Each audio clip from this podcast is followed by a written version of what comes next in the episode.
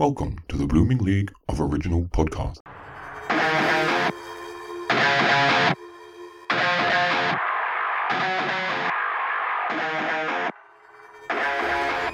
G'day and welcome to an extra bewitching addiction of Thrash and Treasure, the Torture Chamber musical comedy podcast, trademark, where Auntie M loves to knit witty swear words into Dorothy's Christmas sweater. And speaking of nitwit, I'm Aaron, and I'm joined as usual by the only man whose name is an anagram of Munty Goat, as well as That's Me Quartz Time, because that's Matt the Quizmaster. How's it going? Hello. I didn't know that about my name. That's fascinating. Thank you. It's so funny. I had it as Munty For like a day and a half. I did not see the goat. Well, What a fool. What an absolute fool. But, anyways, I am I am a goat, right? I don't even know what goat stands for, but the young people say it. So greatest of greatest all of all time. That's Yeah. what it is. Thank you. Didn't there used to be a, a term for it? Because, like, I thought being called a goat was not a good thing. Like, shut up, you stupid goat. That's not a good thing. That's come off it, people. Anyways, people are weird. Anyways, uh, just an update on the spider. I broke its leg, so now it's got a bandage on. oh no. Anyways, so Oh, and- that I like that though. The bandage looks good. yeah, awesome. Anyways, just let me have a sip of my coffee before I jump into this. Hmm. How are you going? How is the show, by the way? Quickly. How's the show going? Yes. Song contest, the Almost Eurovision experience that I'm directing here at Central Queensland University in Mackay in Queensland. It's hilarious. I was saying to um, the head of the course the other day that I think it might be the funniest thing that I've ever directed. and I've been in some funny things and directed some funny things, but um, it's got a really wild Aussie sense of humor. Yeah. Um, Glenn Nicholas and Bev Killick wrote it, and it's it's naughty, very naughty, and I like that. Guess what? What? We have another iconic West End diva in the merry old land of Oz today, and she is here to teach us the 39 steps it takes to trek the yellow brick road to West End success. Because this angelic artiste is a masterclass in radical thinking that's not unsuitable for adults or taboo in any way. And boy, George, has she been turning, turning, turning it out since turning up in Les Mis, which 15 years later led to her appearance in the film version where she played my favorite place to be in Whore number one. then from Less of the Miserables to Tess of the d'Urbervilles, it was her razor sharp vocals in Sweeney Todd that had us up in arms and begging for more. Luckily, our Protestant prayers were answered when today's chosen footsicle led this British beauty to score goals and a beast who ain't no cowardly lion strawman. So it is with greatest pride and prejudice that we suck a huge Aussie in. You are the wickedest link. G'day, along with a ring of the bell and a oh wait, bell out of order. Please knock. Um, okay. G'day, along with a and a ho ho ho and a couple of oh oh to the only opera singer who can get the wolfman's tail wagging? Because mamma mia tonight's the night the innocent she devil declares she loves me and love never dies which only fools and horses wouldn't know even in horse number one. Because when the cats are away the little prince will play with bed knobs and broomsticks. So if you're in town be sure to catch she if you can as she skips off to the far pavilions and leaves you in stitches like young frankenstein sorry frankenstein or like the tin man with a stitched up heart by dr Zhivago so Shiva, go and be loud. Don't whisper, house. As we wish to welcome who to the torture chamber and good enough mums club, a magical madame, a record-breaking gal in the bubble. Plus, I profess a marvel of the stage who recently switched to the dark green side when a case of the red shoe blues blackened her soul. And orange, you glad it did occur because we've eased on over the rainbow and conjured up our very own wicked witch of the best kind, who ditched the magician's elephant for a broomstick, thumbing for a hit show as she flies into the current West End revival of The Wizard of Oz. So surrender, friends of Dorothy, to this most beautiful dame. It's the wickedly talented Queen Dianne Pilkington. Yay! Welcome to the torture Yay, chamber. Yay! How are you going? Oh Goodness God. gracious me. Yeah. I didn't even remember half of that stuff myself. The look on your face was hilarious. you know what? I'm absolutely amazed because I was howling because I don't actually remember half of that stuff until you said it. And I was just like, how do you even know that I did some of those workshops? I'm Um, sure they're not on my TV. We have Uh, ways. Spotlight. Spotlight. Spotlight. Yeah. That's it. Which I, I think I had to jump through a couple of hoops each time I go to anyone's spotlight because you can't just Google someone's name and spotlight, especially since in Australia we have a store named Spotlight. So that's usually half the searches. Ah. So I have to go usually to people's agents, find their photo, click the link, which hopefully they've got on their on their agent's profile a link to the spotlight. So agents, if you're listening, please put your clients' spotlights and IMDb's and whatever it is you need. People like me can find it to do. and my agent very helpful doesn't have a website. So It's fine. I, I I managed to find it in the end, and clearly. last week's episode because that that was manageable. I'll say that was a manageable introduction to write. The hardest thing was fitting in the Wizard of Oz puns that I pre-promised to the PR company like a fool. I shouldn't have said anything. I saw it on the email. I was like, I love the promising. I promise I will mention the Wizard of Oz. Let's say it lots of times. Wizard of Oz. Wizard of Oz. Wizard of Oz. Wizard of Oz. Oh, be careful! They might appear behind us. Actually, I'm wearing my Wizard of. Oh, actually, it's my Wicked shirt, but it, it does say Oz on it. It's um from the original Australian tour. Actually, last week's episode with film composer David Newman, I looked at his resume and I actually complained about it on Twitter. I'm like, I, I can't do this. I'm I'm suffering. I that that was not a manageable introduction to do. This one I had fun with. It was epic. It was brilliant. I loved it. Thank I you. loved it. I'm going to uh, take it down word for word and use it as my biog in programs now. Anyways, we'll move on. Enough patting myself on the back. So, how are you going? We are lucky to have gotten you on your one day off from hexing Aussies. I know. I mean, we went for our first run through yesterday, which was supposed to be a stagger through, and actually ended up pretty much being a run through. I think we we're all rather delighted and surprised because it's been a really quick process, and there's been a lot of other going on. You know, you've got we've got some pretty high profile people in it, to name a few. Ashley Banjo, Jason Manford, Gary Wilmot, and they've got a lot of other stuff going on too. So we've been trying to put a show together with all of us disappearing at different points, and um, but they've done brilliantly, and it's in really great shape, and it's really it's really fresh. I'm really enjoying it. The director's Nikolai Foster is is really quite brilliant, and he likes to do things with a really interesting, different backstory. So it's not wicked; it's not changing the story completely, Mhm. but um, it's the same story, it's the same music, but he's Yeah. somehow managed to make it into some something that I believe kids of the technical generation, of which I clearly am not because I can't work Zoom. Um, I think that certainly my son,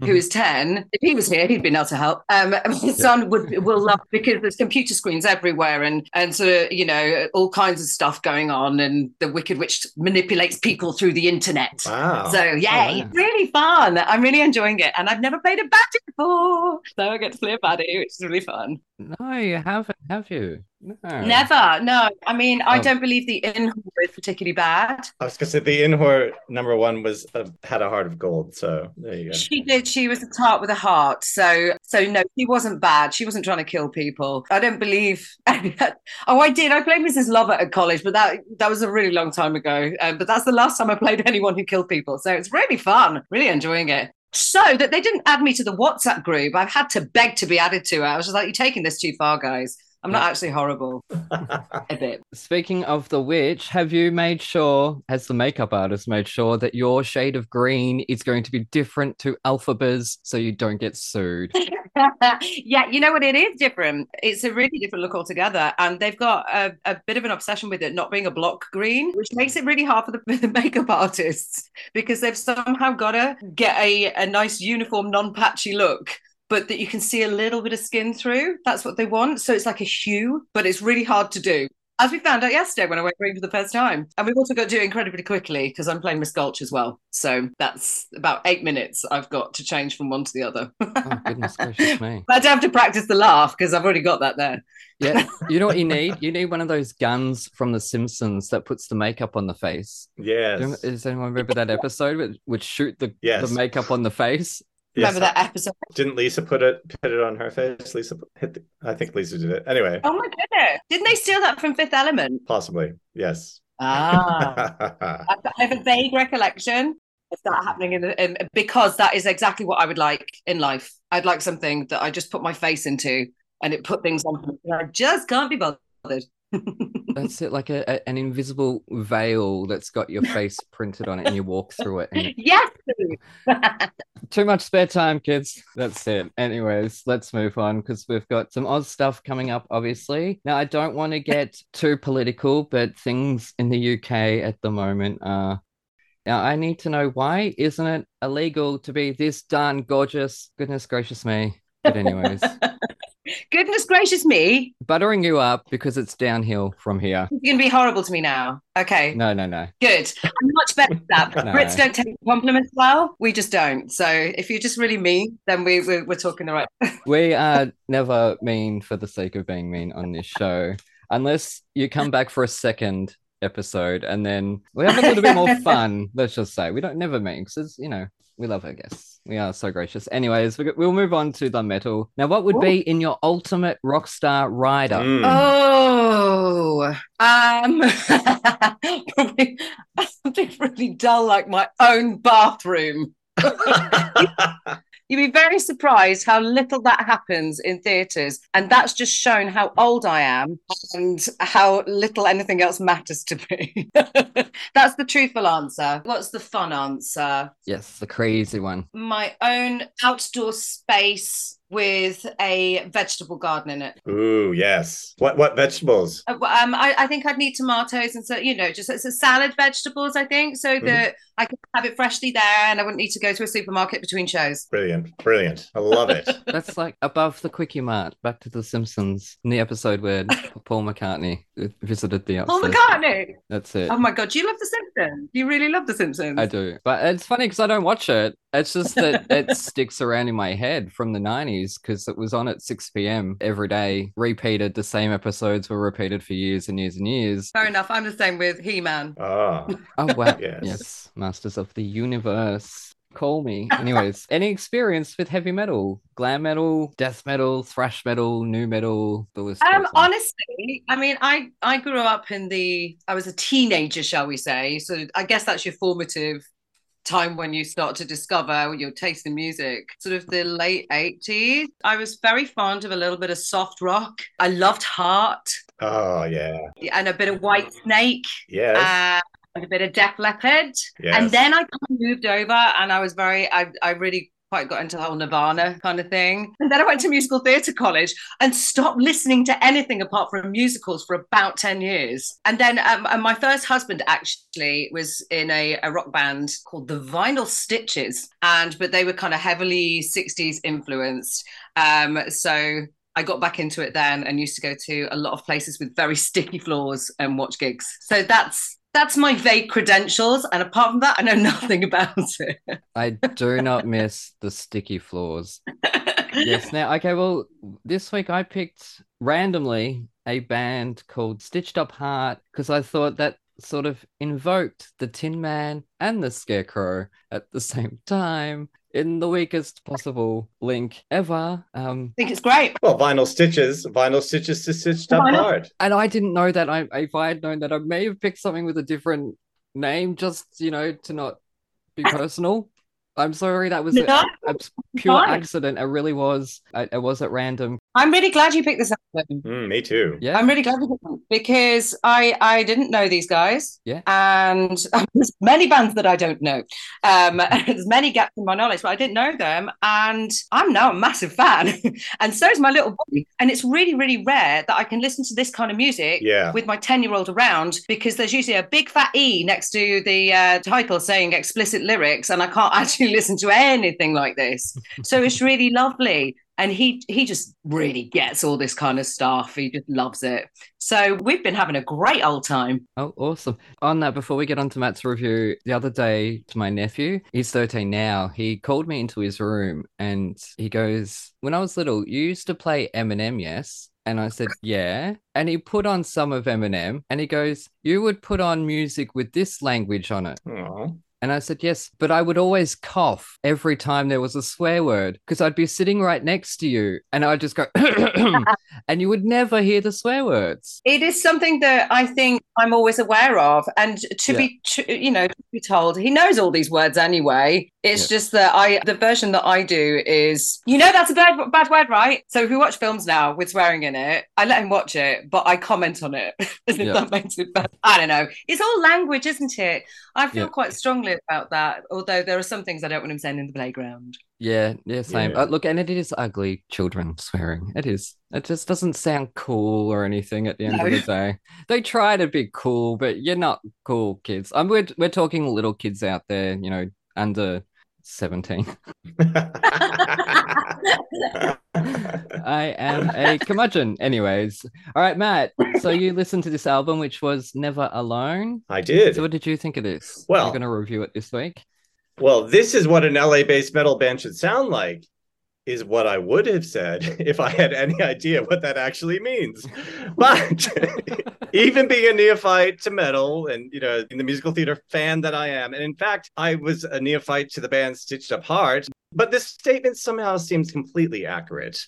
With soaring vocals and the guitar and drum lines one would expect from the most celebrated metal bands, this album had me at hello. Yes, I was a big fan as well, Dianne. It really jumped up and just went, yes, I, I, I'm a sucker for female led pop and folk. And yes, I'm talking about you, Taylor Swift. Um, so this album had a lot going in its favor from the word go. Lead singer Alecia Mixi Demner brings hope and empowerment in a goth metal band that one might expect would be about dark or depressing things, but this therapeutic album is uplifting and inspiring. And again, like you said, it's the kind of music you want to listen to with your kids, really. Kicking off with a banger, and you know, I love a banger. Um, this is a word that Aaron and I sort of always joke about. I say it all the time. It's an Aussie slang. Do you know? Do you know what a banger is? I've got that written down about the second song. yes, good. yeah, so starting off with a bang out, Monster brings all the energy one would expect from a goth metal band, and the contrast between the thrashy screams and amazingly controlled vocals had me headbanging along. And did that sound a bit like a pink ballad in the middle of the track? Yes, it did for me. And the chorus is a hook, it's an earworm, and I'm very impressed. So, this is from the word go. We continue the journey through the next track to Event Horizon, which is an event in itself. It's like epic storytelling in the Lord of the Rings variety, or perhaps a trip to outer space. Either way, the lyrics of hope and empowerment that shine through this one, once again. This is one of those albums you play around all of your most blokey friends, only to find them secretly or not so secretly wiping a tear away from their eye. So the title track Never Alone is a thrilling change of pace it, with its electronic opening and the naked vocals. This is the song of the album for me. I could learn this from my musical theater auditions. I really feel I could. It's one of those most likely would fit into a musical, and why not? I mean, Meatloaf's Bat Out of Hell was a musical, for goodness sake. so I'm gonna maybe put this one into the rep book. We'll see how we go. Um, a huge fan of the ballads. I'll skip forward to Turn You On, which had the extended vocals of the best ballads. in the guitar line moves it into a no doubt toughness. It's really great music making and music producing. That's what I was so impressed with in this album was just the musicality was excellent. The production was so good. It's up there with the best. Ah, now we get to City of Angels, the penultimate track. I knew there was something about this that sounded like it was from LA for me.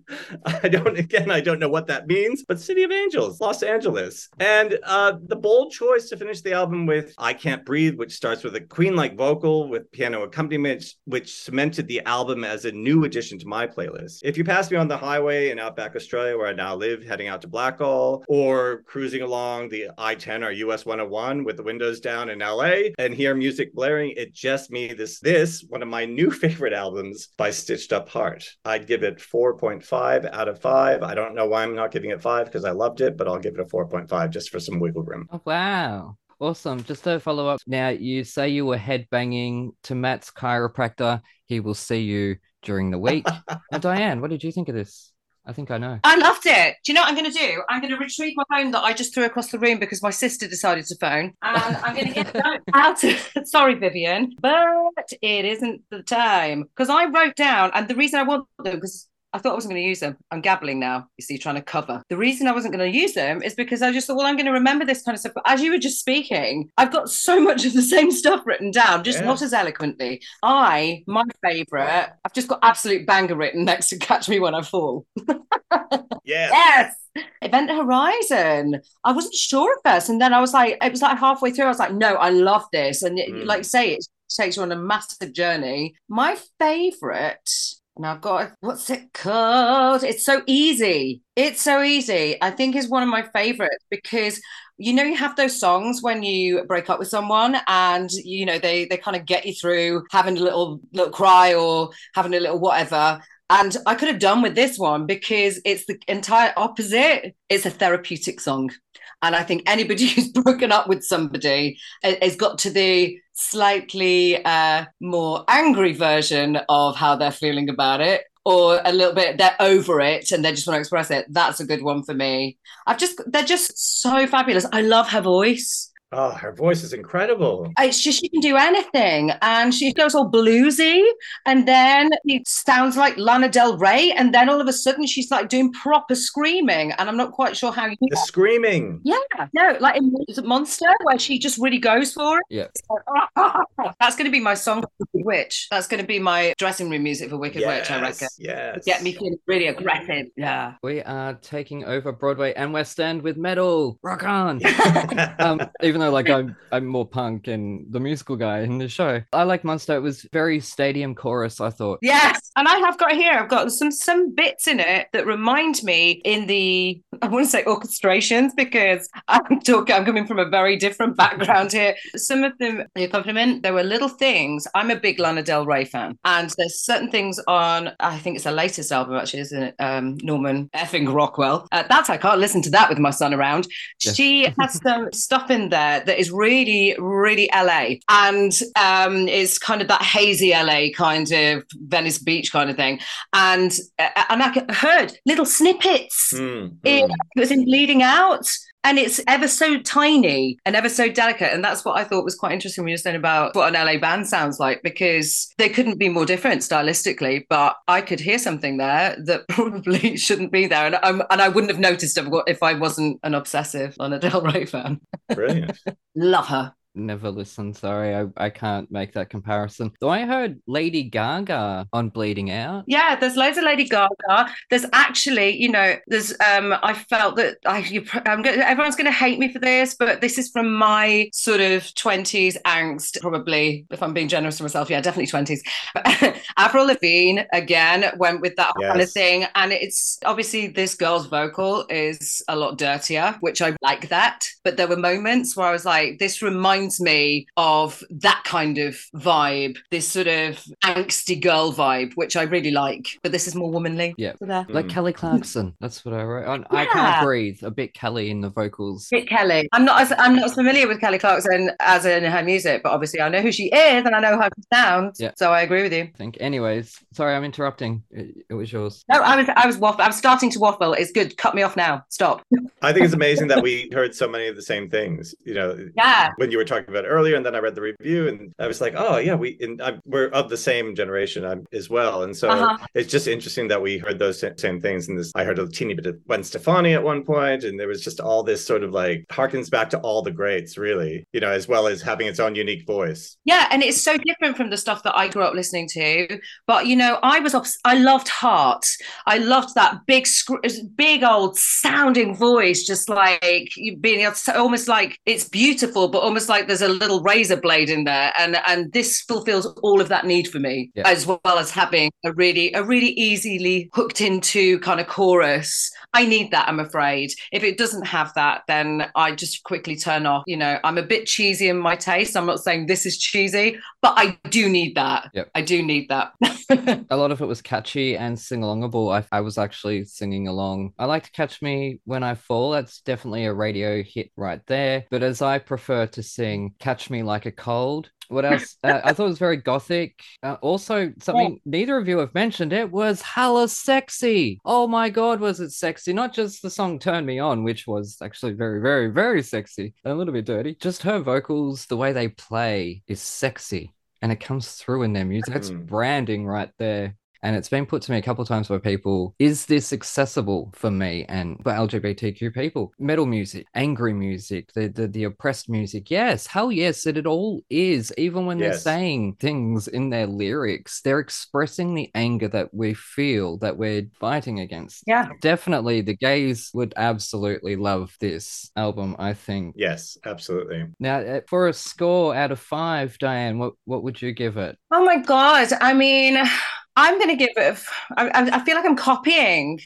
I want to give it five out of five, but Yeah. I feel I feel like I have to give four and a half out of five because there was one song that I was a bit bored by. Only one. Okay, I, put City of Angels, massive shock after bleeding out. Please don't hate me. I like something instantly catchy. I think Yeah. then I put I mentioned this would be one that I'd instant I, I'd start loving out of the blue if I listened to it four or five times. All of a sudden it become my favorite song on the album because I'm fickle like that. So I'll have to give it 4.5, but Right. I was very, very close to a five as well. That's ironic because if you want to instantly catch something, you go to the City of Angels. Sorry, people from Los Angeles. I love you. Look, you know what? I agree, but being gothic, I gave it four and a half scars because it's come on, this was so emo. Stitched apart. But I just thought it was a little too commercial. Whilst I did comment that, you know, being stadium chorus, like I could imagine them selling out stadiums around the world, building up this fan base because they've got keep the branding there, that that sexy branding there. Definitely. Um yeah, I would be in a heartbeat if they if they came anywhere near here. I'd be like booking straight away. Yeah, me too. I probably won't because I don't like people.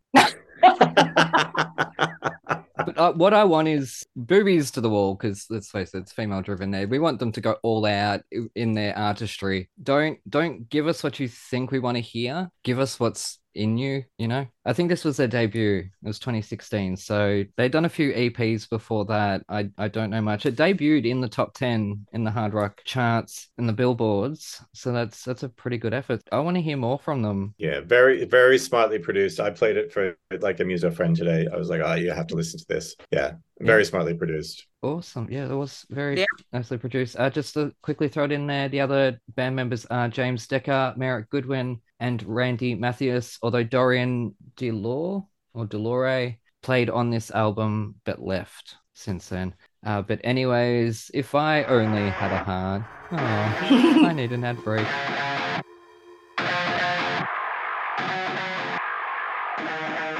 G'day, listeners. Aaron here. With summer about to bring a whole lot of tourists to New York, we thought we better check out what are the hottest tickets on Broadway for this summer season. So, for the next few weeks, Spencer the Broadway Spy is going to be diving into the Broadway box office to let us know what's selling like hotcakes. So, here, with info courtesy of the Broadway League, it's Spencer the Broadway Spy. Welcome to this week's Broadway box office breakdown. This is for the week ending in June 18th, 2023, which is the first week after the 2023 Tony Awards. So we're going to talk about all the shows that were nominated for Tonys and see what their boost, if any, that they got was. So first we have & Juliet, which did not win any Tonys. They didn't really get a boost. They have been doing well since they opened. They've pretty much been at over a million dollars the entire time. I'm not worried at all about them. I think that they will have a very long life. Then we have a beautiful noise, Neil Diamond musical, which grossed $840,000, about $90,000 less than the week before at 70% capacity. Go get your tickets now. I'd say it would probably last through the summer. It's a really fun show, especially if you're a Neil Diamond fan. It's worth it just to sing Sweet Caroline twice.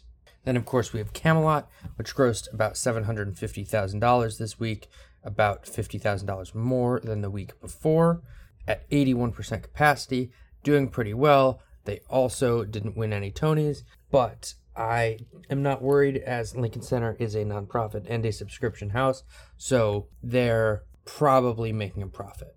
Then, of course, we have Fat Ham, which grossed $4,000 less than it did the week before at $389,000 at 90% capacity. They already have a closing date, it's a limited run. Go see this show, it's incredibly powerful.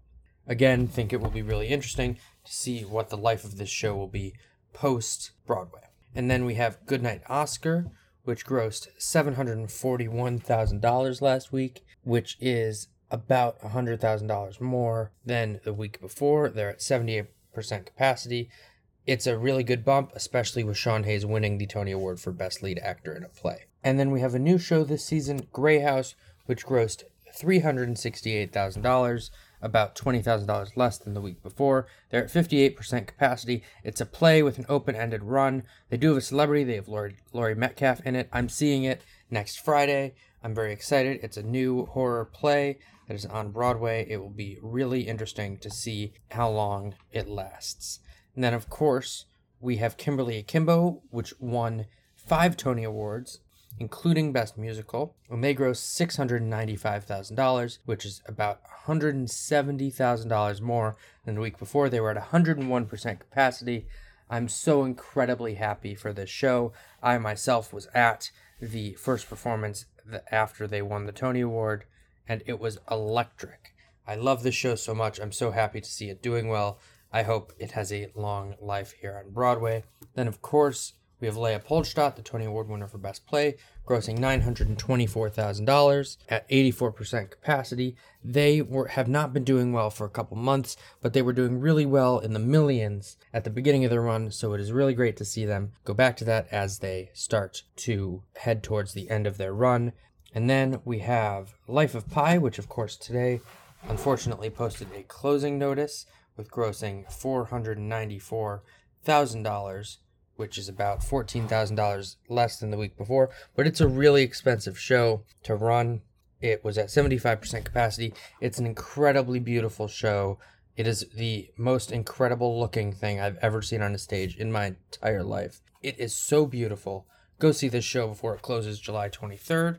Of course, we have New York, New York, made just under a million dollars this week, uh, about $150,000 more than it did the week before at 81% capacity. They're starting to fill the St. James. It's really good. It's a hard theater to fill, but they're doing well and they announced a tour. It's really exciting. Then, of course, we have Once Upon a One More Time, which I actually just saw tonight. It's a very fun time with an eight show week of previews with $645,000 and 71% capacity. This show is right at the beginning of their run, and I'm sure reviews will only raise that number. Then, of course, we have Prima Facie, which broke the box office record at the Golden Theater for last week. And, of course, this morning announced that they recouped, meaning their investors made all their money back. So, any money that they make in the last two weeks of their run will be profit. Then we have Shucked, which grossed $862,000, which is about $162,000 more than the week before. I'm so incredibly happy about this. I love this show. They were at 94% capacity. Everyone should go see it. It's so incredibly funny. And of course, they're making a profit. And now we have Some Like It Hot, which grossed $1.1 million last week, about $100,000 more than it did the week before. It's very hard to fill the Shubert, and so I'm glad to see that they're starting to be able to fill it with that show.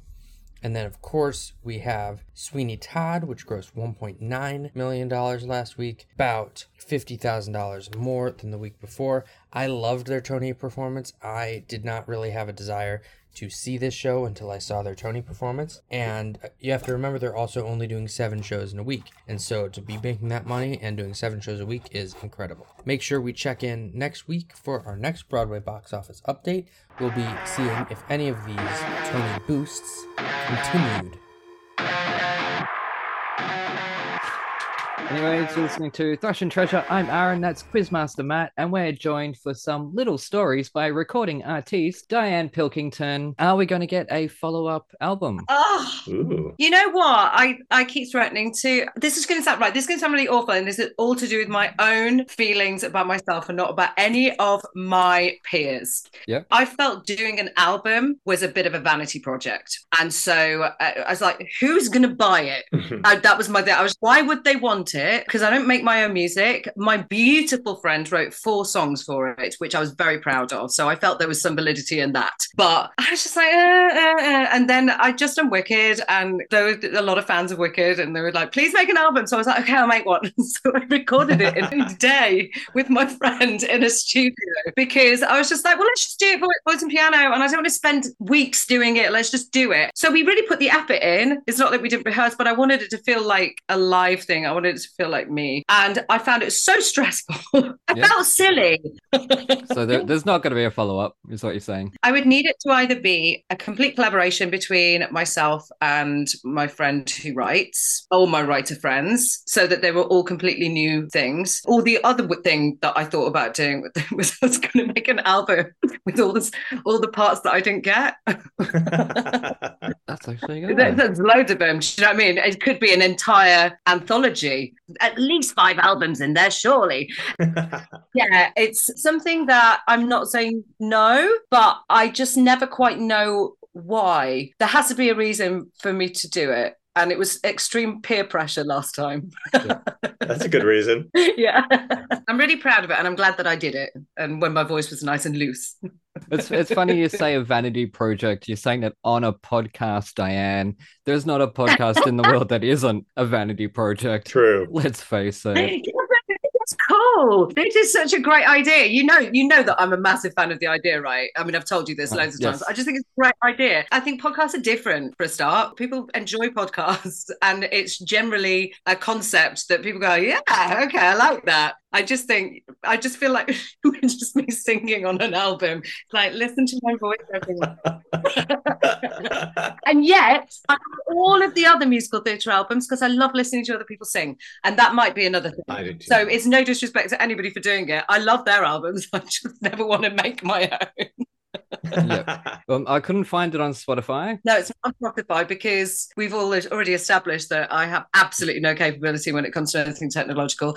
Yep. So if I could have put it on vinyl, I would have. Cool, huh? um, but I, I, I just did CDs and I just did them, like I say, in a sort of all right, I'll do it kind of way, and did a really limited edition CD. So Yeah. Hey, I'll send you one. Awesome. I'll send you one. Thank you very much. I did have a little giggle uh, when I saw Meadowlark on there because that's like on everyone's album. and I'm like, of course, I don't know it. If that song was to play, if I was to walk into a shop and that song was playing, I would have no clue what it was. But you know what? You would be there for five hours because it's the longest song in the entire world. Really? And I realized that when I sung it for an actual concert. what am I doing? Why am I doing this? It's really long. It's a beautiful song, though. It's It a is. beautiful song that tells a story. And that's what I like from songs. I know that that sounds really simplistic because that's surely what all songs are. But there are some songs that that really do tell a little story, which is why it's called Little Stories. Yeah. ah. Good call. Ah. The littlest story of them all who run the world, girls who run the world, girls who run the world, girls who run the world.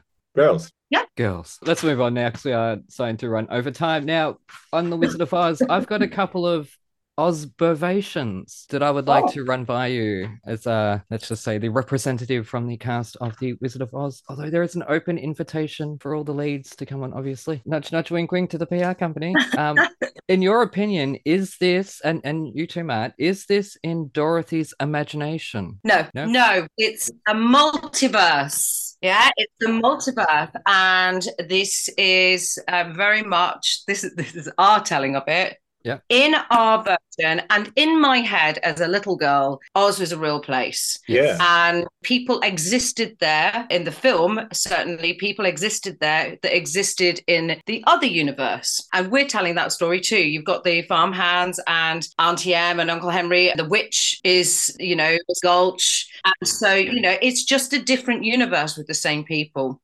So, you know, we've gone, yeah, we've gone full out the multiverse of the Oz. The multiverse. yeah. It would have never occurred to me that was in her imagination. Like it is so real. It's such a real place. Yeah. Yeah. Uh, this is not in my notes. I do find it funny that from the MGM movie, now everyone presumes that every Wizard of Oz should start off black and white and then turn to color. Just do your own versions, kids. Seriously, that was for cinema. That that's a new concept for me. That would be in somebody's imagination. And three votes makes no, it is not in her imagination. Oz is a real place, goddammit. Anyways, uh, I, I do kind of find it funny that Dorothy's all like, I want to go over the rainbow, but Mother Nature's like, nah, brat, here's a twister, and like rips up her farmhouse. like that, that's pretty cruel. Can you explain this? Dorothy and the house land in Munchkinland. Then Dorothy and Toto travel to the Emerald City, and from there, with all everything happens, she goes home. How does the house go home with her? She didn't take the house across Oz with her. Yeah. The house in both universes. Can I have that? she did take that with her. Uh, yeah. I, yeah. I need more time with that one.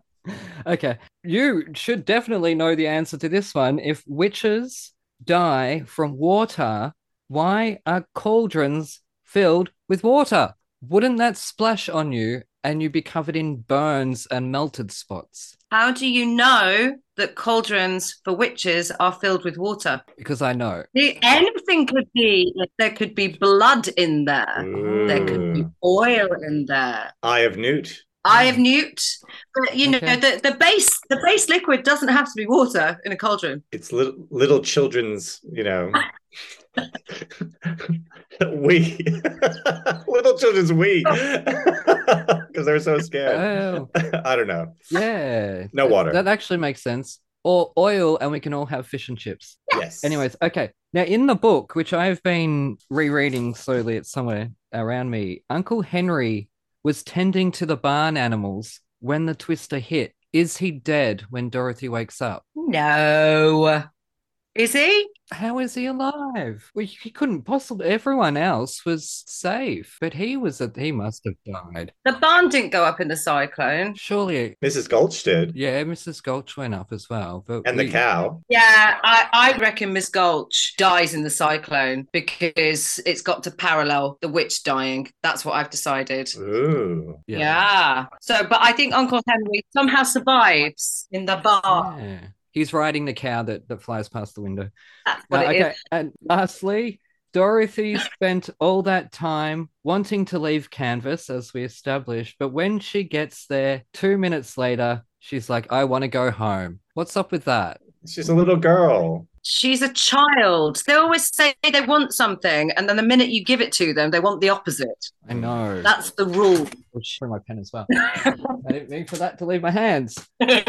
Goodness me, yeah, no, I, I find that so bratty. She's scared. She does this wait, like that that song over the rainbow, which again that from the film, the whole concept of her wanting to go over the rainbow is from the film. It's not from the book. Uh-huh. Right, but that gets us in straight away. We're like, oh yes, we, we want her to go over the rainbow, so we want that for her. It's that I want song. Five minutes later, she's there and she's like, nah, bitch, I'm going home. Sh- shouldn't she be like, ooh, No, she's pain in the ass. Dorothy's a pain in the ass. You're talking to the wicked witch here. You know, you're talking to the wrong person. I'm just like, I've been trying to tell you all. She steals. Yep. She makes stuff up. Yep. Yeah. where does she go to the toilet? Because, like, what? She only eats apples on that trek. That's not good for the gut. Let's face it. Anyways, let's move on before I get in trouble by the PR company. Anyways, these are things that have been going through my mind as I've been, as I say, so, anyways. yeah, a wild wee at the side of the yellow brick road. That's what she does. Yeah. Because again, she's a horrible child. She, that's how she actually found the lion because she was, you know, behind a rock trying to do her business, and then there was like, "Oh, there's a lion here." Oh, goodness me. I'm so sorry, my PR company. Yes. Anyways, we'll move on to the musical now before we do get in trouble. Lions and tigers and bears, oh my!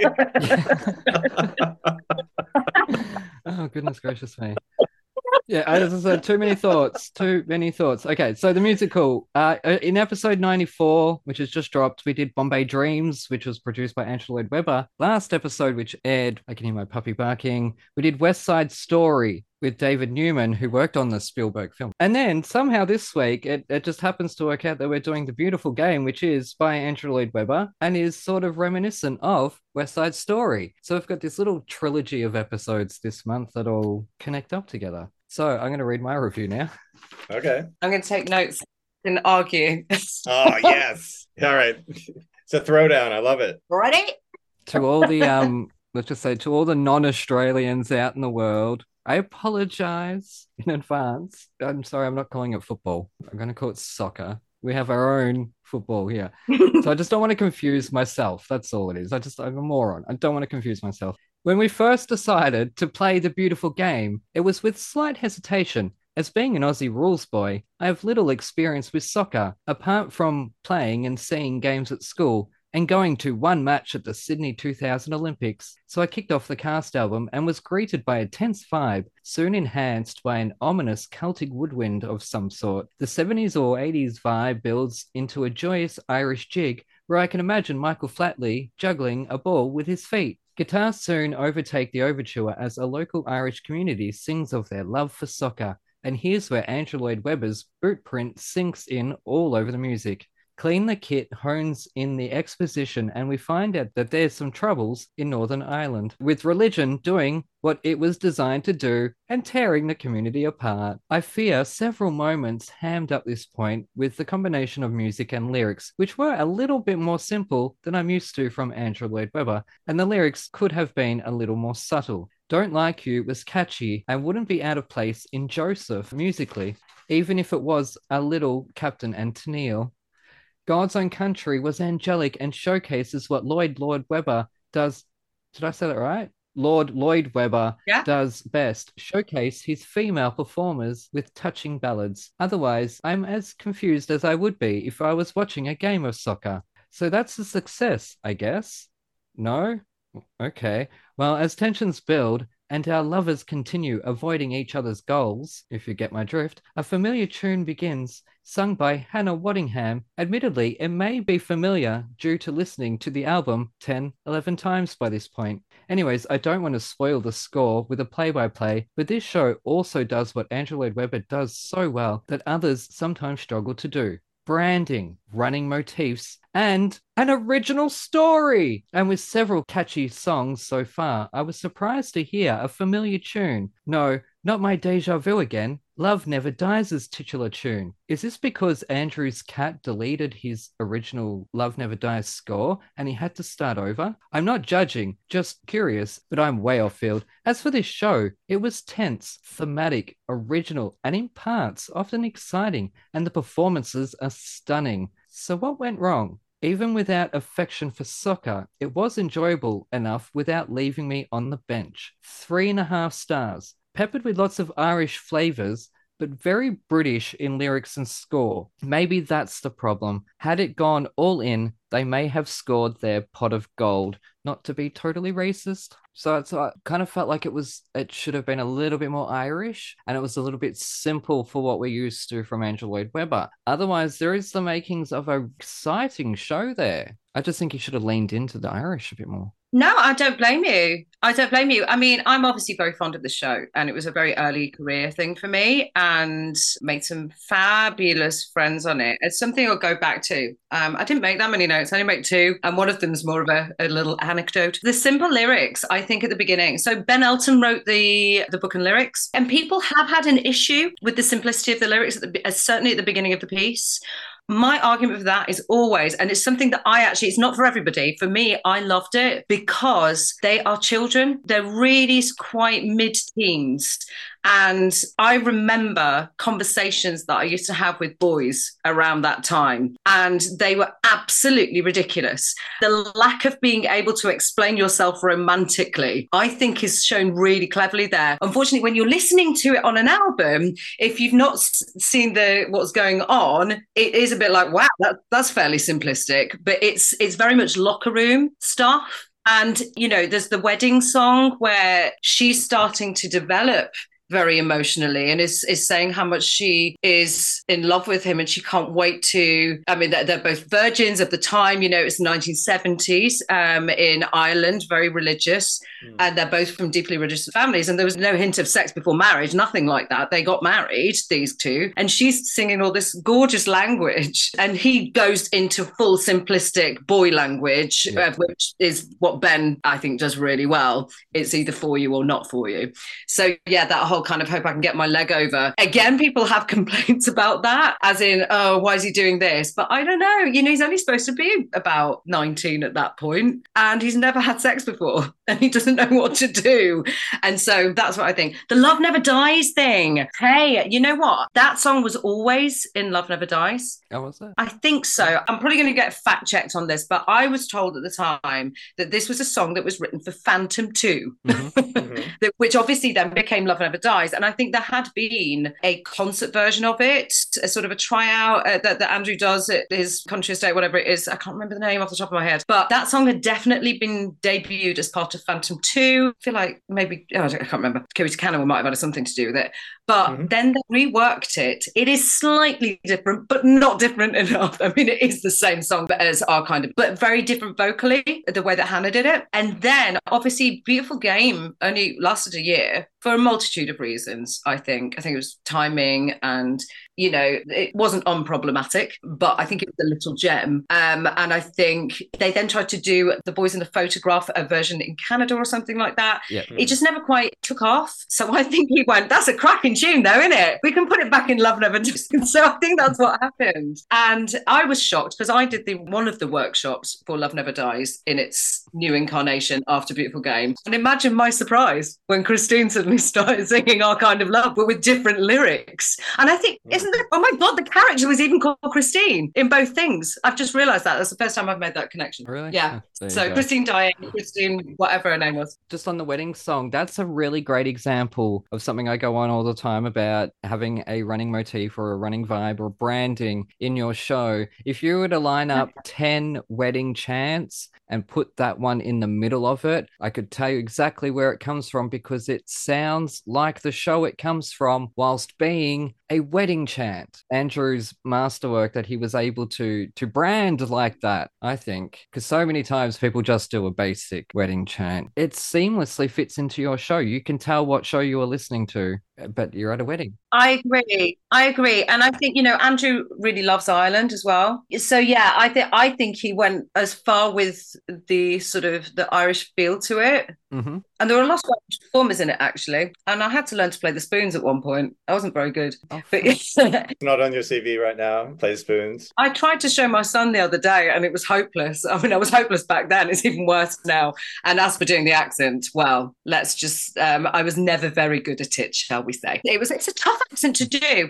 I think yes. I think that everybody who is involved with it loved it with all their hearts whilst know whilst knowing its flaws i think is a really good way of looking at it. And i really want to mention actually something quite sad because it has it's brought it all back to me while listening to it um, because we actually lost two of those boys. If you think of the boys in the photograph there's an image with all the football team. And really sadly sadly sadly um, about seven years ago i think it was we lost david lyons and and these are really young young men. And and this february i think it was um, we lost no it might have been April, Dale Meeks, um, who played Ginger, the one who dies at the end of Act One. So I really struggled to listen to this album back, and I just wanted to mention them in case any of my beautiful game lot are going to listen to it. And I just wanted to say, you know, we love those boys, and it's just.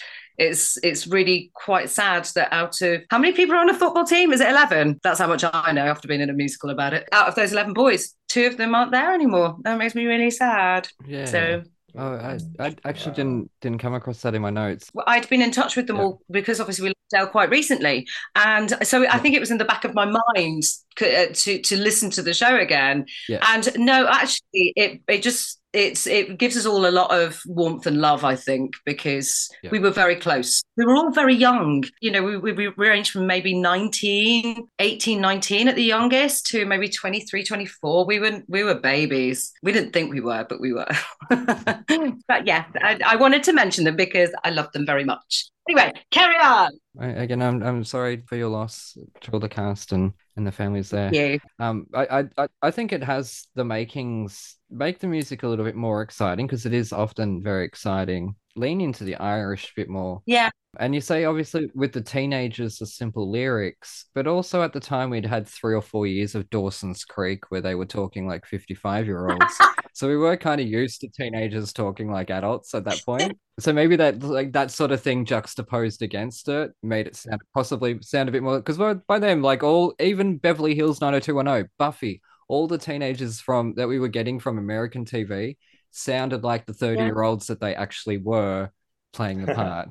So Sure. That's no, that's really interesting actually, because I never really mm. thought about it. Because for me, I think that the language used in this is very, very indicative of, of sort of 15, 16 year olds, especially in fairly repressed environments, Yeah. very religious environment, in a time where people just didn't grow up so fast. Yeah. Speaking of language, curious to hear more about um, the choreographic language because, of course, Meryl Tankard, who's Aussie, choreographed it, and I had just moved to Australia and met her. She and she was working on this, and I was like, "Oh, I'm fascinated." Like, did you have to do Meryl's choreography, or was that all for the boys? Or yeah, No, we, we did. I can't believe you know Meryl. Oh my goodness. yeah. But do you know what? Choreography was, especially the football choreography, was exceptional. Exceptional. And she went from pictures. It was really interesting. She put all these pictures out on the floor and there would be pictures of footballers like leaping through the air and uh, you know, mid header and a mid flying leap and all this kind of thing. And the boys chose sort of six and found a way of making their bodies go from one to the other in rapid succession. So that would be their football language. And then it was then molded into an actual game. And I thought that was genius. I thought it was genius. I thought the choreography was really special and really unusual. And everyone would come and see it and go, my God, how did they come up with that? And it was really from that. And for the girls, we did actually do some choreography um, at the party, and she had us write our names with parts of our body, mm-hmm. which actually, for me, I'm not a dancer. So anything that can get me into dancing without me thinking I'm doing it, anything that can trick me into doing it is really good for me. Mm-hmm. So I, I t- to this day remember the dance that I, I think with myself, Hannah Tolman, and it might have been Kelly O'Leary. I can't remember at the back we did we wrote our names all three of our names in succession with like shoulders and hips and i can still remember it because it was our names. There you go. That's awesome. It was awesome. It was actually awesome. We felt, we felt pretty silly in rehearsals going what? Okay fine. Like but it turned into something really quite fun and something you'd never forget. And like i say in the book i think we felt silly only because mm. the boys were uh, by that point doing the most extraordinary looking stuff you've ever seen. Mm-hmm. And that the overture, and I think that's something that Andrew writes beautifully as well, because I was listening to that, and one of my favorite openings to anything, one of my favorite overtures is Jesus Christ Superstar. I find it so exciting. Yes. And I know that this one's gentler and it starts off with the kind of the penny whistle type thing and it quickly goes into that slightly jagged kind of rhythm that he's really brilliant at. And a lone footballer coming out kicking a ball, and then slowly all these boys would come into the street and start kicking a ball around and that's what was the opening. And I've got little goosebumps right now because I loved that. I watched it every night from the side of the stage, and not because it was boys doing football, or it might have been something to do with that, but it was it was it was just really really different. It was really really different, and I think that's why we're quite proud of it. I'm banging on, aren't I? Someone else speak. Sorry. no, I'm fascinated. Thank you. Yeah. Yeah, I can't believe you know Meryl. Yeah, because uh, again, like at the time, we were exploring so- some of those same ideas, you know, in these contemporary dance workshops in Australia as well. So that's fascinating. Yeah. Amazing. So, anyways, Matt, what did you think of this? Because I know you are a huge fan of Lord Lloyd Webber. I said it right. I am. I am. I am. And um, I'm always surprised when I hear um, a new Lloyd Webber score or a Lloyd Webber score that I'm not familiar with because I'm such a big fan. But this one didn't sound like him, like at until we get to the ballads really until we get to the female singers. And and again with that in that that mix with the ben elton lyrics which is a very different sound. I mean i think ben has a really specific sound uh you know for what he writes. Yeah so i mean so it was yeah so i mean i guess I, I feel bad saying it because we I had reviewed The Woman in White, which I just find like just so yeah. interesting from the minute it started to but because it it wasn't mm-hmm. the familiar Lloyd Webber sound. I didn't enjoy this as much as I had hoped to um, until we got to the ballads. It's interesting, Aaron, that you were saying that maybe you wanted to lean more into the Irish. Yeah, because I just because I was just trying to find the vocabulary, uh, you know, the the compositional vocabulary, and and it took a while for me. So yeah, so so I did enjoy it, but it wasn't, you know, it wasn't on high repeat. No, I, fair, fair, enough. And you know what? I remember when they gave us the party song, and we all went, "Oh, what?" And it kind of, went, and we were like, "Oh, uh." And it was really hard to learn, and it wasn't. It it sounded it, a bit discordant, and in the end, we quite enjoyed it because it felt right in the piece. But I can see what you mean. It doesn't. It doesn't feel instantly Lloyd Webber, does it? Yeah, I mean, maybe, but if that's what you're going for, um, it's gonna it's gonna turn people off, right? Yeah, there was that expectation. There was everything had to sound like Cats or Phantom or what came before it. But no, I I disagree on that because I I hear what's the word I'm looking for? I hear the genesis of a Lloyd Webber musical in the score, if if that makes sense. I think it's there in the overture. For me, it's it's really there, but that's probably because I'm thinking of it more in the Jesus Christ Superstar kind of Yeah. that kind of overture. And but you're absolutely right. It really doesn't kick in until you get to those lyrical ballads. And then he's flying off with it, and, th- and there's there's quite a lot of stuff in the second half as well that is quite Jesus Christ superstar with the well, as soon as as soon as they bring the IRA in, that's when they start kicking off the guitars. You know what I mean? so yeah, no, it's fair point. I'm fascinated. I, I would love to see, and, and then I was really interested by this boy in the boys in the picture, and you know, and what what that is because I had heard of that, of course, as well. Um, I guess it's a great um, album to pique my curiosity and to just have a few more listens and just find out more about it. And again, I'm so interested in what the physical production was. So interested in what the physical production was. No, I think I think we did. I think there was a revival here as well that might have been. Yeah, there was because my friend Neve was in it. A small scale thing. It's some. It seems to be something that people are anxious to do at the moment with lots of things. But I, I would say if you are going back for a re-listen, and don't feel you have to. I was listening to the end, and the only thing, and I'm really, really sorry if Lloyd Lloyd, Lord Lloyd Webber if, if you listen at any point, um, I love your work, but I felt, and also David Shannon, should you listen to this, who played uh, John, the main guy character, um, there was a there was a problem with the end of it for me because Josie Walker sang this heartbreaking song, which she sang the whole first half of a cappella and started at the right point every at the right note every night. I don't know how she did it because there'd been no music for ages, and she came in every single time banging key, and then this it, and it's almost like a scream. There's a cri de coeur. And then they do a really romantic ballad for him to say goodbye, and I wanted that to be the end of the show. I wanted that to be the penultimate voice to mm. be Mary's, and for her to um, she's basically singing if this is what we're fighting for i don't want to win. And i love that song because she's just raw in it.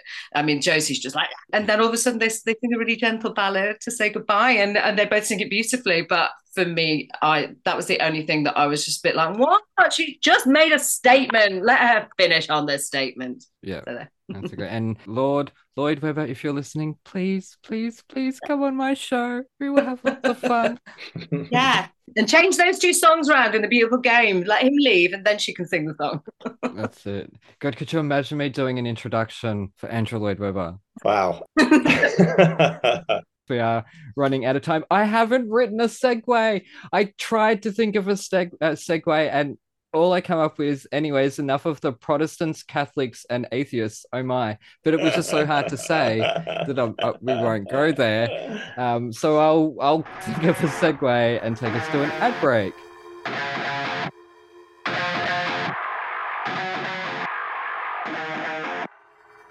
G'day, listeners. Aaron here.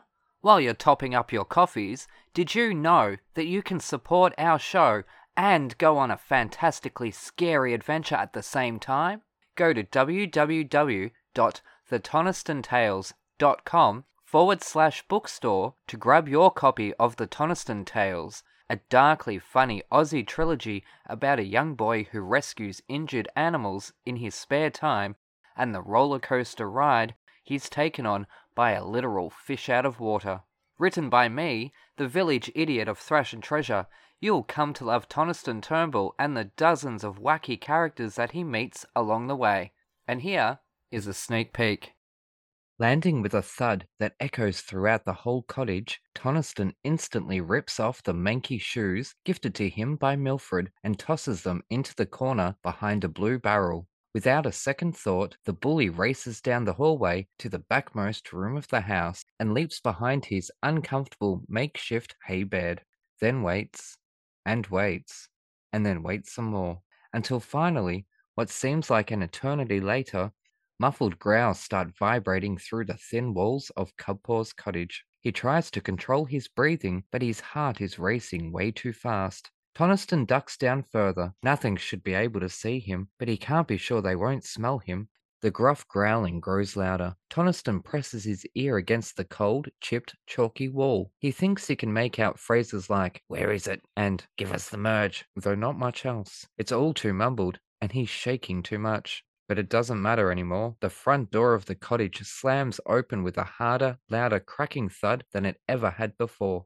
A dozen or so stomping footsteps enter. The cottage shakes uncontrollably as if it is as terrified as our friend the bully is. Tonaston panics. He's trapped in a corner with a slew of sharks on his trail. He makes a sudden rash decision. Ripping aside the thick animal hide curtain, Tonaston leaps through the small oval shaped window head first, landing on a crate filled with hay sitting outside it. Mustering every ounce of manliness he has not to react verbally as he lands with a crunch on the sharp, pin like hay. It pierces his skin in several places, but thankfully, in his panicked state, the bully becomes numb to the pain. Counting his blessings but not his chickens, Tonaston struggles out of the crate by throwing his legs over and levering himself up, causing the coral underneath his feet to snap. He loses balance and tumbles.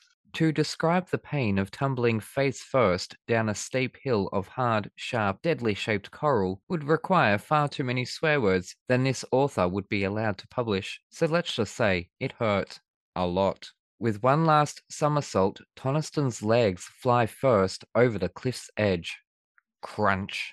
His left hand grabs hold of the outmost jagged knob of coral. The stocky body of the 10 year old child sways rapidly back and forth like some sort of death defying pendulum. He gasps for air, or from shock, not even Tonaston can tell. All he knows is above him a deadly coral cliff and deadlier sharks. Below him, larger, sharper coral under a sea of giant, sharp spikes of natural metal his head throbbing and vision too blurred with bright red splotches to be able to see clearly for too long. His face is dripping with blood. It runs down his shirt front, tickling him in the process. But all he can do is swing there. It's moments like these that a boy really needs his mum.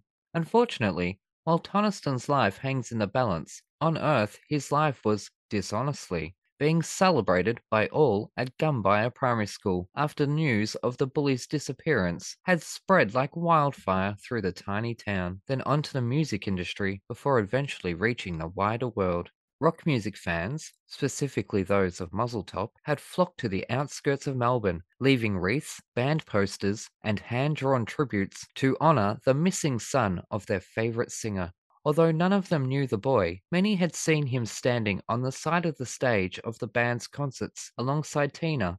Also, at the time of his disappearance, hundreds of the world's entertainment media lined the streets outside the school and sadly, outside Tina's house. Wanting any word they could get their greasy hands on, the gossip came in thick and fast as snide, bored neighbors took it upon themselves to speculate and make up stories for their five minutes of fame. Inside the house, the phone ringing 10, 15 times a day from nosy TV stations, hounding the poor, terrified mother, there was no escape. And whilst Tina was never polite in her declination, still they persisted. Call me again and I'll punch you in the nose she promised. The school's principal, Mr. Patterson, had himself realized how cold and nasty it would look if Tonaston Turnbull's former victims didn't at least pretend to mourn his disappearance. And thus, with an added paranoia of becoming a suspect, Mr. Patterson set out to overcompensate with memorials and dedications to the boy who touched all our lives with his love of animals. Mr. Patterson felt satisfied his school's image was intact. The largest memorial from the school came in the form of a service in the gymnasium. With every student, teacher, news reporter, and local police in attendance, Mr. Patterson sought to show the world just how much Tonaston had meant to the school. The service would have made the bully puke. From the awful school choir butchering his least favourite songs to the obnoxious releasing of the White Doves, Mr. Patterson may have been satisfied his memorial service paid tribute, but Tonaston is far too cynical for that. And yet, whilst hundreds of people sat on the cold plastic seats in the Gumbaya Primary School auditorium, not one person in attendance truly knew Tonaston when he was around. But all alone, in her large house, the animals all shunned outside, Tina Turnbull sits with her umpteenth glass of wine, ignoring the umpteenth phone call from friends, fans, and family, but most sad of all, wondering, for the umpteenth time, what she could have said to her only child to have brought the two of them closer together. A now broken photo of Trent Turnbull and an infant Tonaston, only hours after his birth, sits at her feet under the table. Tina simply doesn't care about the million tiny shards of glass cutting up her feet. She just wants her son back. And as if joined at the soul, while dangling from the lavender colored dead coral cliff face, somewhere in his head voice, Tina's cries are heard by the boy. His face scrunches up, but then it relaxes. I can do this. Grab your copy of The Tonaston Tales from thetonastonTales.com forward slash bookstore today. Hooroo!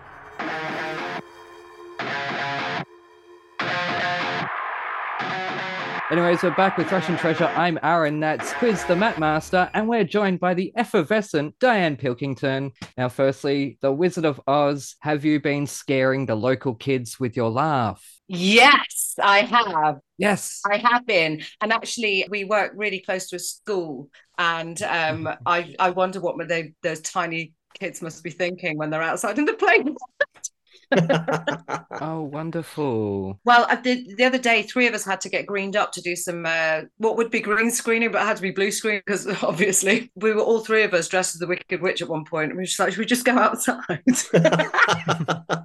Let's see how scared the kids will be. But we didn't because we would have been fired. Especially during the time of COVID, you don't want to see green people walking around the streets. Goodness me, will cause a riot or something. Goodness me. A- anyways, uh, now this is a production from The Curve. As you mentioned before, it sure ain't your mama's Wizard of Oz. Now, has it made you rethink the classic as an artist? Because this is a cla- this is as I say before, the movie has been so ingrained in people's heads that you go to a community production, you're seeing the movie done on stage. Yes, it, yeah, it has.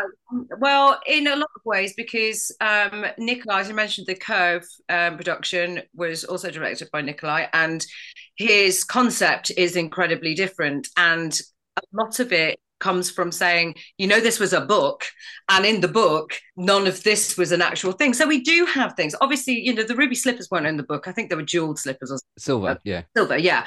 yeah. Um. So the ruby slippers is an MGM thing because it looked nice because they could paint. You know, they could do things now with color. Um. We have got the ruby slippers. There are things that we've kept because I I do think there are magical moments from people's childhood that you don't want to trash completely. Um. So they're there and I think it's been it's been really, maybe you do. I don't know. But sometimes. sometimes we're treading carefully. But like the Wicked Witch Nick yeah. uh, Nikolai feels very strongly about presenting somebody with a you know a hooked nose and a big chin and this kind of evil ugly person. And so you know bad, ugly people are bad that type of thing you know. So he's he decided to make her quite glamorous. Oh. Yeah, so she's green, you know, she is green. She's a wicked witch and she's horrible, but she, you know, she she looks after herself.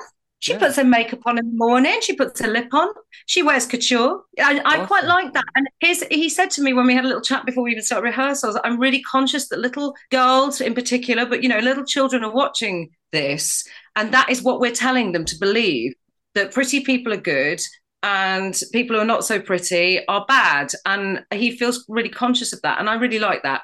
And with that, he's changed loads and loads of stuff and made, you know, Dorothy is is not annoying little girl. She is a challenging young woman in it, a very mm-hmm. challenging. A millennial. She gives as good as she gets, yeah. which is much more interesting for me because I get to face off. And you know, Glinda doesn't warble at, at all. She she's kind of pretty cool actually, and. I mean, people have seen the pictures; uh, uh, they're all over the internet. She's pretty much she's like a cross between Penelope Pitstop, Barbie, and Marilyn. I don't know. She's really cool, and she rides a motorbike, which is pink and it's it's sort of given slight 50s to 60s influences the Yellow Brick Road has a Pan Am type crew, that type of thing. It's really fun. To do that, we've had to forget the rhythms of the film because they don't work for these characters the way that we're doing them. It's really hard because you know, there's there's some pretty famous lines there. Uh, one springs, uh, uh, these things must be done delicately. You can't just say these things must be done delicately. you know, the Wicked Witch says delicately, and uh, I'm just like, well, I'm going to have to keep that in, aren't I? Otherwise, people are going to get really upset. So, and she, you know, she laughs like a Wicked Witch, but the rest of it, we've really pulled apart. It's the same dialogue, but we're just doing it in a different way. Yeah, which I'm mm. quite enjoying. And to do that, go back to the book because the book actually doesn't bear that much resemblance to the film. The film mm-hmm. I grew up and I love it. It is my childhood. I I travelled uh, by bubble for a whole summer in my head. I was Glinda in a bubble. No one knew, no one could see it, but I knew it was there. My arms were out like Glinda, and I had a big dress on, and I was in a bubble. So you know that's how much it meant to me as a child. I used to make all of my friends play it, like in grade two, in the uh, on the monkey bars, and I was always Dorothy, of course. And I was like, "You do this, and you do this, and you do this." I was always the witch. I love it. It's people's childhood. That's what I mean about not tr- not completely trashing people's dream yeah. and their childhood and what they loved. So I just taking bits and pieces, but really rethinking it because my son doesn't respond well to that kind of material because he's of a different generation and while he'll watch it for me, he needs something else to hook him in. And I think I think that's what they have achieved here. Yeah. By making just a little bit more technology, a little bit more strong, strong females that aren't just kind of uh, things that just don't just happen to them. And Dorothy's, um, like I say, quite in your face when she wants to be. And oh my God, Georgina, she has got the most beautiful voice and it's so very very different she she's she doesn't sing like judy garland she doesn't need mm-hmm. to she sings like her it is as close to perfect a voice as i've ever ever heard but what's nice is she doesn't sound like a little little girl she has that earthiness that we love in judy garland because she never sounded like a little girl she sounded like this warm beautiful thing and that and mm. that is mm. what I agree. Uh, Judy Garland had that immaturity about her that came through yeah. in her voice that even when she was playing children or you know running around with Mickey Rooney in blackface let's not go there. Uh, just on the Wizard of Oz there used to be um okay, there is the Melbourne show or the the Sydney show Easter show in Sydney. Now years and years ago maybe 30 years ago or more I got the Wizard of Oz show bag and it came with now usually these show bags are just like lollies a few cheap toys. These were boxed Wizard of Oz figurines. I stupidly opened them up and played with them, and now I can't find any of them. But imagine how much would they would be worth today because they were the MGM movie. Wow. I've tried looking for them online to find like what these toys were, what brands they mm. were. I cannot find them at all because there's so many collectibles by now. This was 30 years ago that I got them. Uh, anyway, so I just wanted to throw that in there. So if anyone knows what I'm talking about, please contact me at Thrash and Treasure on Twitter. Yeah, that's that's what I use. Um, and let me know because I, I I'm not going to get them again, obviously, because I'm going to have to pay thousands for them. But I I just want to know how much I lost. Oh. Anyways, let's move on. Have you ever had a fit of giggles on stage? I'm guessing yes. She's she's disappeared. She's moved off her Zoom screen. She's like, "Oh, I'll come back." I'm so sorry. I, I I've got no connection. Yeah. There's no connection. yes. yes. Yes. I'm a terrible giggler. I try really hard not to, but what I also try to do is work in um, that my characters like to laugh. So yeah, most of my characters have um, uh, you know, have the ability to laugh, and they all fall over a lot. they're, they're, pretty clumsy, so I kind of work away that all of these people. There's only been a few that I've that I've had to just go. Just don't fall over in this one, die You can't. This woman wouldn't fall over. She's very elegant. But it's rare that I get cast in those parts anyway, because everyone knows I fall over yeah. and break things. So that's it. So even the Wicked Witch, you know, she's got she's got a giggle. The way that I get through it is to allow myself to do it, but as the character, because there's nothing worse than finding something funny on stage or somebody's doing something and you go, you can't laugh, you can't laugh, you can't laugh, because of course you're going to laugh, and, and, you're gonna you are going to laugh, and mm-hmm. well, I am. Um, if you suppress it, it gets worse. Yes, it does. because, because you didn't let the laugh out. You didn't let it go let the laugh out, let it go, let the audience in on the fact that this character has found something funny, move on. Yeah. It's the only way. I say that in a, in a kind of yeah, that's the secret to life kind of way, but it's literally the only way that I can get through life without being fired. yeah, that's it. Goodness gracious me, anyway. So, so I, I do I don't ask it as much as I should. I should ask it more. I do have one that was an appalling one, and it, I'll make it quick a very ill-fated musical called Tess! Exclamation mark of the D'Urbervilles, the musical.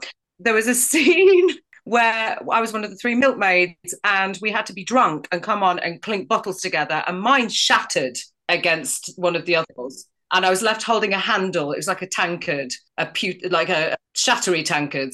And I was holding it, and we found it so funny because I didn't let go of it. I just kept hold of the stupid handle. And the other girls, one of them lay face down on the floor and didn't sing. I don't know why that was an option. lay face down on the floor, and I was just kept going, awful, awful. And uh, do you know what? That I think that's when I decided to make the choice that you just got to let it out and not try and pretend that it didn't happen. Yeah, that's Yeah. it. Get everyone going in the audience. yeah, let me join in. That's it. Now, what is your preferred mode of transport? Broomsticks, bubble, or bed? Bed. Yeah. Yes. Yes. Yes. Comfort. Yes. comfort. Comfort first. I love the bed. Yeah. Yeah, remember the song from Hair? You can lie in bed. You can, Yes. you know, you can do in bed. You can. I don't know what the words are, but ah, bed. Uh, We Yeah. just lost Treat Williams from the movie Hair. I've grown up watching. yeah. This is the fifth the fifth guest I've invited onto the show. I didn't get a response, but within months they died. Mm. I know. It happened with Leslie Jordan. Yeah, I invited him on and within a month he died. A month. Did he do the show No, before he died? no. No. Okay. Never got a response. So if you've done the show, you're you're all right. touch wood, touch wood, quick.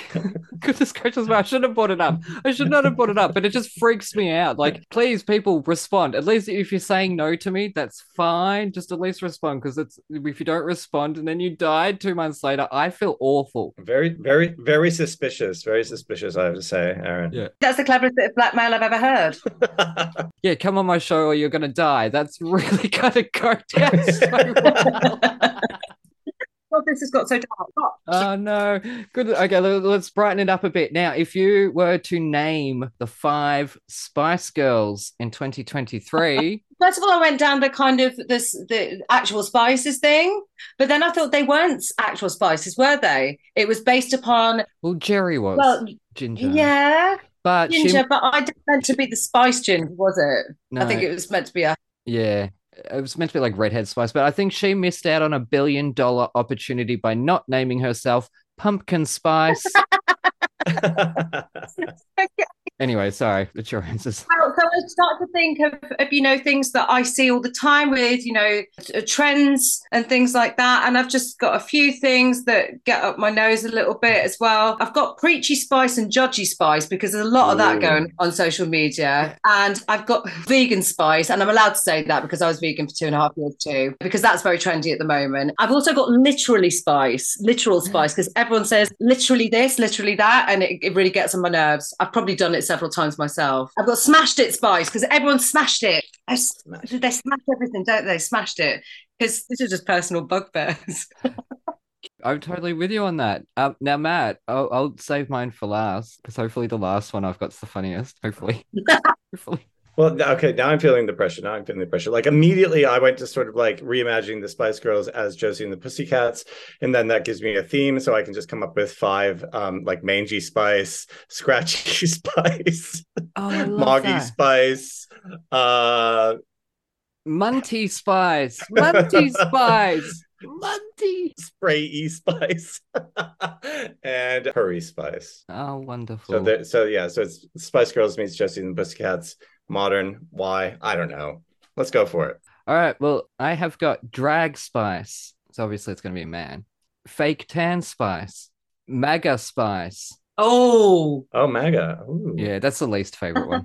Woke Spice. They're a bit gobby. Uh, and my favorite one, Incel Spice. She's the virgin. Oh, Oh, yeah. so takes me, takes me a while. I'm slow. yeah, so they're my Spice Girls for 2023. So yes, both Dianne and I uh, clearly went down the same route of. Oh no, I don't. Drag doesn't drive me crazy. I love drag, but it drives other people crazy. So clearly, you need drag spice, and then people will complain. Now, any chance we're going to get a charity single with you and the current Elphaba? Perhaps witches are doing it for themselves. That is a great idea. That is a great idea. I've been thinking that I need to contact her and say we should arrange some kind of FaceTime and take a picture because I can't see how we'll ever meet up. But I just think there's too much of an opportunity because I love Lexi. But I like that. I'll ask her. Yeah, do it, do it, do it, do it. Because Britain is huge on the charity singles. You guys get together and make up and do. Sisters are doing it for themselves, but as witches are doing it for themselves. Ten percent, please. Anyways, standing ovations. Sorry, that's, I'm kidding. Standing ovations. Now, what has been your experience in terms of being in shows and getting them? What has been sort of the most electric you've felt, but also the most nonchalance you've felt from an audience? I think the day after press night of Tess of the D'Urbervilles, we had 26 people in. That was um nonchalant. That was uh, yeah, that was um I I think we're not that big on mid-show standing ovations here. It's not really a British thing, but most of the shows I've been in, if you get towards the end of the week, people are standing on their feet at the end. You sort of get a few people who are absolutely adamant they're going to stand up on a Tuesday evening. Uh, we're a bit more reticent about it. Only Fools and Horses would get pretty bonkers at weekend, but I'm not sure if they were standing or they were starting a fight. Oh wow! No, funny you mentioned starting a fight. Have you heard that the Bodyguard UK tour will now do once a week a shout along version of the show? Or is that too soon? Sorry, kids. I know I'm going to get told off for that one. Clearly, what that person did was the wrong thing. And I remember, you know what, one of the most incredible moments of my entire career was the last show I ever did as Glinda. And when I came in in the bubble, I couldn't speak for about three minutes because everyone was there for the final show. Yeah. And I was just like, I'm going to cut them off so they can turn my mic up because it's good to see me, isn't it? Isn't a particularly loud moment. so it's just, but yeah, that was kind of cool. Excellent segue. You had an incredible run as Galinda. Any chance you're popping up for a cameo in the moving picture? And if you don't have an answer, then perhaps yes, it is that you can't say. I sadly, I, I'm I'm not as it currently stands, but Ah. free from September. You're free. Okay. Yep. You hear that, producer Stephen Schwartz. Well, you know, I played an in whore in um, Les Mis, and if they're going to go dark for the second movie of Wicked, maybe they'll have that kind of thing in there. I'm really good for a whore. Yes, uh, Munchkin Whore. Come on, that was just, it was right there. oh man. Oh, goodness gracious me. Uh, anyways, Matt, My question, of course, has uh, it has to do with Eurovision. I mean, not only because Hannah was like an incredible host, and you know she was in the beautiful game. So, did you watch Eurovision? What was your favorite song? Australia, Or was Hannah your favorite thing about Eurovision? Like, like a lot of people. Australia, clearly. 100% Hannah was my favorite thing about Eurovision because, you know, it's really weird. I sat at home and watched it with another West Endie girl called Caroline Sheen, who is a really close friend of mine. And we have both worked with Hannah and we both adore her. So we basically became the Hannah Waddingham fan club round at her house, watched Eurovision with popcorn. And it was amazing. And I'm I'm just really proud to know her and to have worked with her because I think she is taking the world by storm. End of story. And is she the most natural presenter? Because she's utterly nuts. And that's what's so great about her. She's so talented, but she is, that's who she is. She's not, that's not a big act for the camera. That's who Hannah is. She's completely great, great. And it's great. And I love her for that. And uh, what was my favorite song? We we all had massive arguments, and I did love Australia, I did love Australia. Australia, I did love Australia. Australia. it's a banger. I, I it was a banger. I really enjoyed. I I have to say, I think the right person won. I do. That I just really like her. Um, I, I like I like women screaming. Loreen, yeah, and those nails, and yeah. Yeah, the nails they were pretty fierce, and it was it was a whole act. It was really good. So I had her. In fact, I chose at least four out of the top five and put them on Twitter before they were announced. So I obviously know what I'm talking about. Yes, clearly. I do remember at the time you were tweeting about it, and I, I kept jumping in, going Australia, dot dot dot. You mean Australia, don't you? I was just fucking. around. I was doing that with everyone, clearly. I thought it was special. No, it was making me laugh. I was just like, love these guys, love these guys. And Australia, yes, and Australia. I love these guys. Pat you on the head, Aaron. Yes, Australia, we like them too. Anyways, okay, now this is something I was talking about on Twitter before. I did a whole essay on the value of myself as an artist. When in your career did you start to learn your value as an artist and learn to say no to things, which clearly maybe should have learned to say no before this invite was sent. I don't know if I'm terribly good at it, but my agent's very good at it. So he's great and knows me very, very well. Um, We've been working together for well over 25 years. So he gets me, he knows when I'm going to make an ass of myself, hopefully. Um, and he knows, like I said, he, know, he knows when he feels that someone's going to be exploitative. I think there was this definite shift where I started to say no to covering because I'm very proud to have understudied for a long time, for, well, for, for, for some time, for a few years. And it gave me the most incredible overview of the shows doing that. And I think it's, it, I think it's a really important um, passage. And but I wanted to move forward. I wanted to, I wanted to be playing the part. I wanted my own parts. I'm very selfish. So um, I I had to start saying no around then. And that was really, really hard. But yeah, maybe that. I'm not sure that we ever properly learn one's own value because if I say no to even an audition, I get a huge, huge sort of paranoia that somehow I've been a little bit up myself. Do you see what I mean? And so there's a huge imposter syndrome going on with me anyway. And I think with a lot of artists. And that's why we're not very good at saying no. Anyways, thank you so much for joining us. It has been an absolute thrill. And it, there is an open invitation for you to join us anytime you want to learn more metal.